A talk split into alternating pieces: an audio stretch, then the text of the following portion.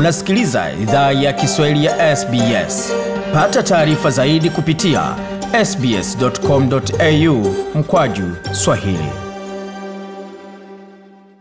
Karibu tena katika makala ya idhaa ya Kiswahili ya SBS. ukuona Migode Migerano tukuletea makala haya kutoka studio za SBS na mtandaoni anwani ambao ni sbs.com.au mkwaju swahili. Makala haya waweza ukayapata pia kwenye ukurasa wa Facebook anwani ni facebook.com mkwaju SBS swahili na pia tuandikie kwa barua pepe anwani ambayo ni swahili.program@sbs.com.au ambapo utaweza kutujulisha lolote ile ambalo unataka, nasi tutafanya jitihada zote kuweza kupa jibu unalotaka. Lakini kwa sasa tuzungumzie suala zima la masomo ya Kiingereza ambayo yanarahisishia wageni wengi nchini Australia maisha pamoja na kuweza kuwafungulia fursa za kuweza kujieleza, kupata ajira pamoja na katika sehemu zingine za maisha nchini Australia. Serikali ya Australia inatoa mafunzo ya bure ya Kiingereza pamoja na ujuzi jumuishi wa makazi ili wahamiaji waweze shiriki katika maisha ya Australia katika hali yenye maana. Kupitia mageuzi mapya, wahamiaji wengi sasa wanaweza shiriki katika masomo ya Kiingereza kwa muda mrefu. Maisha nchini Australia yanaweza kuwa changamoto kwa watu ambao hawawezi ongea au kuelewa Kiingereza. Serikali ya Australia huwekeza katika mradi kwa jina la Adult Migrant English Program au AMEP kwa ufupi. Mradi huo hutoa mafunzo ya Kiingereza kwa watu wazima na hutolewa hususan kwa wahamiaji na wakimbizi wanaostahiki wenye viza ya kudumu au ambao wana viza ya muda na wanastahiki kushiriki katika mradi huo. Tangu tarehe 19 Aprili mwaka 2021, wahamiaji wengi zaidi wameweza shiriki katika masomo ya Kiingereza bure bila malipo na wanaweza endelea kushiriki katika masomo hayo hadi watakapoweza kuwa na uwezo wa kuzungumza Kiingereza. TEF Queensland ndilo shirika linalosimamia mradi wa MEP jimboni Queensland. Mkurugenzi mkuu wa shirika hilo ni Scott Bray amesema chini ya sheria mpya, moja ya mageuzi muhimu yaliyofanywa ni kuondolewa kwa kikomo cha masaa mia tano na kumi ya mafunzo katika mradi huo.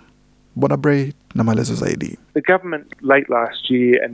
Mwisho wa mwaka jana, serikali ilifanya mageuzi kadhaa muhimu kwa mradi wa AMEP ambayo yameanza kutekelezwa tangu tarehe 19 Aprili. Watu walioshiriki katika mradi wa AMEP walikuwa na masaa mia tano na kumi ya kujifunza Kiingereza bila malipo, ila kupitia mageuzi hayo kikomo hicho kimeondolewa. Kwa hiyo watu wanaweza baki ndani ya mradi wa MEP kwa muda wanaohitaji kuweza kuwa na kiwango kizuri cha ufanisi wa Kiingereza kwa matumizi yao nchini Australia. Bwana Bray ameelezea kuwa geuzi lingine muhimu kwa mradi huo linahusiana na wahamiaji waliowasili nchini Australia tarehe mosi Oktoba mwaka elfu mbili ishirini au kabla ya tarehe hiyo. Serikali imeondoa muda wa ushiriki. Kwa hiyo kabla ya tarehe 19 Aprili watu walikuwa na muda wa miezi sita kujisajili kwa mradi huo, miezi kumi na mbili kuanza mradi huo na miaka mitano kumaliza mradi wa MAP. Ila kwa sasa chini ya mageuzi, kama watu walikuwa nchini Australia tarehe moja Oktoba mwaka elfu mbili ishirini au kabla ya tarehe hiyo, masharti hayo hayawahusu. Utafiti kuhusu uhamiaji waliowasili hivi karibuni ulipata kuwa idadi ya wahamiaji milioni moja nukta tisa pamoja na wakaaji wa muda waliowasili kati ya mwaka elfu mbili na tisa na mwaka elfu mbili na kumi na tisa. Miongoni mwa waliowasili, asilimia sitini na nane walioajiriwa katika mwezi wa Novemba mwaka elfu mbili na tisa. Asilimia ishirini na tisa yao walielezea matatizo ya lugha kama kizuizi cha kupata ajira ya kwanza. Bwana Bray amesema watu wengi zaidi ambao wanataka boresha ufasaha wao wa Kiingereza wanaweza jisajili kushiriki katika mradi huo ambapo kuna zaidi ya mashirika mia tatu yanayosimamia mradi wa EMEP katika miji mikuu yote ya Australia, maeneo ya kikanda pamoja na katika vijiji.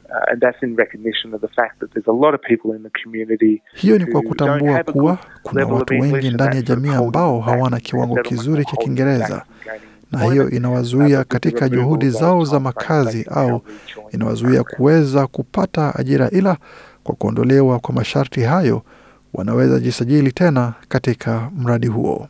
Kujisajili katika mradi huo unastahili wasiliana na shirika linalosimamia mradi huo unakoishi au Jaza fomu za usajili kwenye tovuti ya TEF katika jimbo lako au wilaya. Tayaba Bushra alikuja Australia kutoka Pakistan Juni mwaka jana.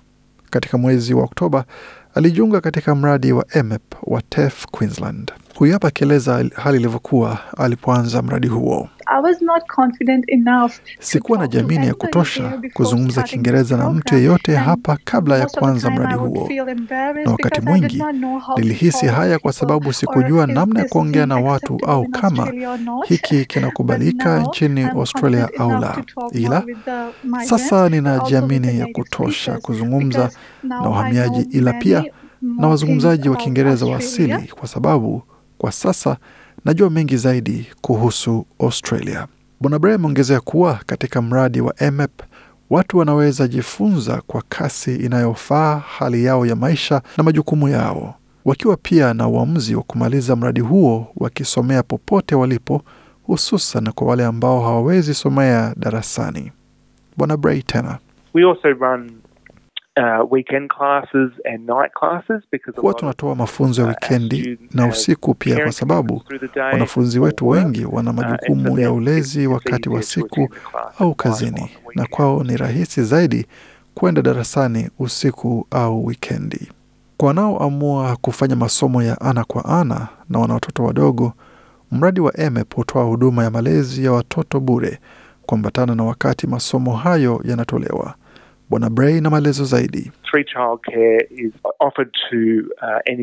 Huduma ya malezi ya watoto hutolewa bure kwa mwanafunzi yeyote wa EMEP ambaye ana watoto wa chini ya umri wa shule, na hiyo ni motisha muhimu kwa sababu inawasaidia watu kuja darasani wakijua kuwa tunawasajili watoto wao katika huduma ya malezi, na malipo ya huduma hiyo inafanywa na idara, kwa hiyo haiwagharimu wanafunzi chochote. Bwana Bray ameongezea kuwa katika nyongeza ya mafunzo ya Kiingereza, wahamiaji wengi na wakimbizi kwa sasa wanaweza shiriki katika mradi wa kuandaa watu kushiriki katika ajira kwa muda wa masaa 80 ya uzoefu wa kazi, wakiungwa na mwajiri kama sehemu ya mradi wa EMEP. Tunachofanya pia ni kutafuta sehemu ya wanafunzi hao kupata uzoefu wa kazi.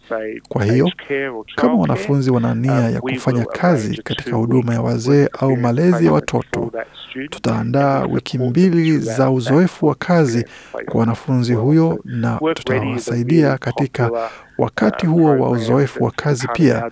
Kwa hiyo mradi wa Work Ready ni maarufu sana na ni sehemu ya utoaji wetu wa mradi wa EMEP. Tayaba Bushra amekaribisha mageuzi hayo akisema kwamba hata kama ujuzi wake wa lugha umeboreka, bado ana mengi ya kujifunza kuhusu utamaduni wa Australia. Huyu hapa na maelezo zaidi. Kujifunza lugha mpya ni shughuli ya maisha yote, na haiwezekani kufanya hivyo katika masaa mia tano na kumi. Nimekuwa bora sana, ila bado sijajua jinsi wa Australia huzungumza misemo fulani wanayotumia katika sehemu tofauti za kazi au katika matukio fulani au matamasha. Kwa hiyo kwa kuongezea masaa ya mafunzo tunaweza pata fursa nyingi za kujifunza vitu hivi, alisema Bi Bushra. Kwa taarifa zaidi kuhusu mradi wa mafunzo ya Kiingereza kwa watu wazima, tembelea tovuti ya idara ya masuala nyumbani au wasiliana na shule ya TEF unakoishi. Makala haya aliandaliwa na waandishi wetu Josipa Kosanovich na Gode Migerano.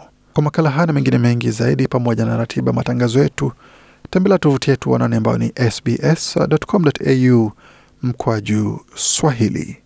Waendelea kusikiza idhaa Kiswahili ya SBS.